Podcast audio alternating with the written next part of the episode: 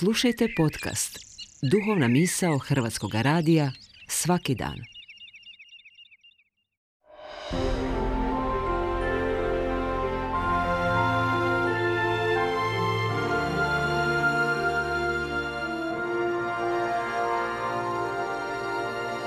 Duhovna misao.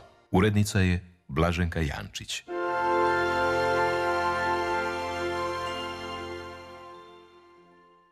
Mir dobro, poštovani slušatelji, govori đakon Livio Marijan. Katolička crkva se krajem ovog tjedna u petak 21. listopada spominje blaženoga Karla Habsburga, austrijskoga cara, ugarsko-hrvatskoga i češkoga kralja, te vode brojnih drugih zemalja. Posljednjega vladara Habsburške monarhije ili Austro-Ugarske bio je posljednji legitimni hrvatski kralj, ujedno car i kralj velebne monarhije, pranečak cara Franje Josipa, kojega je zapalo vladati tek dvije godine, i to zadnje dvije godine Prvoga svjetskog rata, nakon kojega se carstvo raspalo. Malo se u Hrvatskoj danas govori, uči ili piše o Karlu, njezinom posljednjem kralju, a još manje se zna da ga je 3. listopada 2004. godine papa Sveti Ivan Pavao II. proglasio blaženim. I njegova supruga, carica i kraljica Zita, ušla je 2008. u službeni proces beatifikacije proglašenja blaženom. Hrvatskoj javnosti možda više poznat njegov sin Otto Habsburg, europski političar koji se istakao kod međunarodnog priznanja Hrvatske početkom 90. godina. Karlo je rano ušao u vojsku gdje je bio obljubljeni časnik i zapovjednik kojega su osobito voljeli Slaveni. Kao iskreni kršćanin katolik nije se mogao pomiriti s ratnim strahotama, te je odmah započeo raditi na mirovnim sporazumima.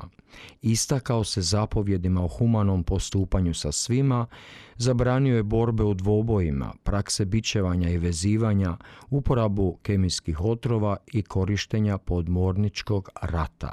Organizirao je pučke kuhinje, borio se protiv lihvarstva i korupcije, bio je prvi državni poglavar koji je osnovao Ministarstvo socijalne skrbi, zaduženo za brigu o mladima, ratnim vojnim invalidima, udovicama, siročadi, socijalnom osiguranju, radničkim pravima, posredovanju pri zapošljavanju, pomoći nezaposlenima, zaštiti od iseljavanja te stambenoj skrbi. Car i kralj Karlo Habsburg se vrlo ozbiljno pripremao i konfederalizirati Habsburgsku monarhiju i stvoriti uz Austriju Jugarsku i treću samostalnu državu Hrvatsku, te svim narodima u monarhiji dati samoupravu. Umro je 1921. godine kao prognanik na portugalskom otoku Madeiri u 34. godini života. Premda car i kralj isticao se kao pobožan katolik, svakoga dana s krunicom u ruci, kao uzoran muž i otac svojoj mnogobrojnoj djeci i nadasve kao dobrohotan vladar. U dekretu o proglašenju blaženim od 3. listopada 2004. pape svetog Ivana Pavla II. kaže se Bio je čovjek velikog moralnog integriteta i čvrste vjere, koji je za sve svoje narode tražio uvijek ono najbolje, a sva vladarska dijela vršio u skladu sa socijalnim naukom crkve. Držao se ideala pravednosti i mira, te nepokolebljivo težio svetosti. Bio je primjerenim kršćaninom, suprugom, ocem i vladarom. Neka blaženi Karlo bude primjer posebno onima koji snose političku odgovornost u suvremenoj Europi.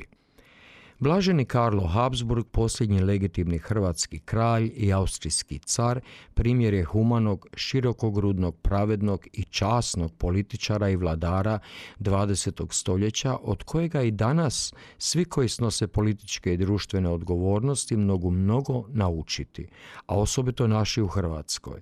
Blaženi Karlo Habsburg moli za nas.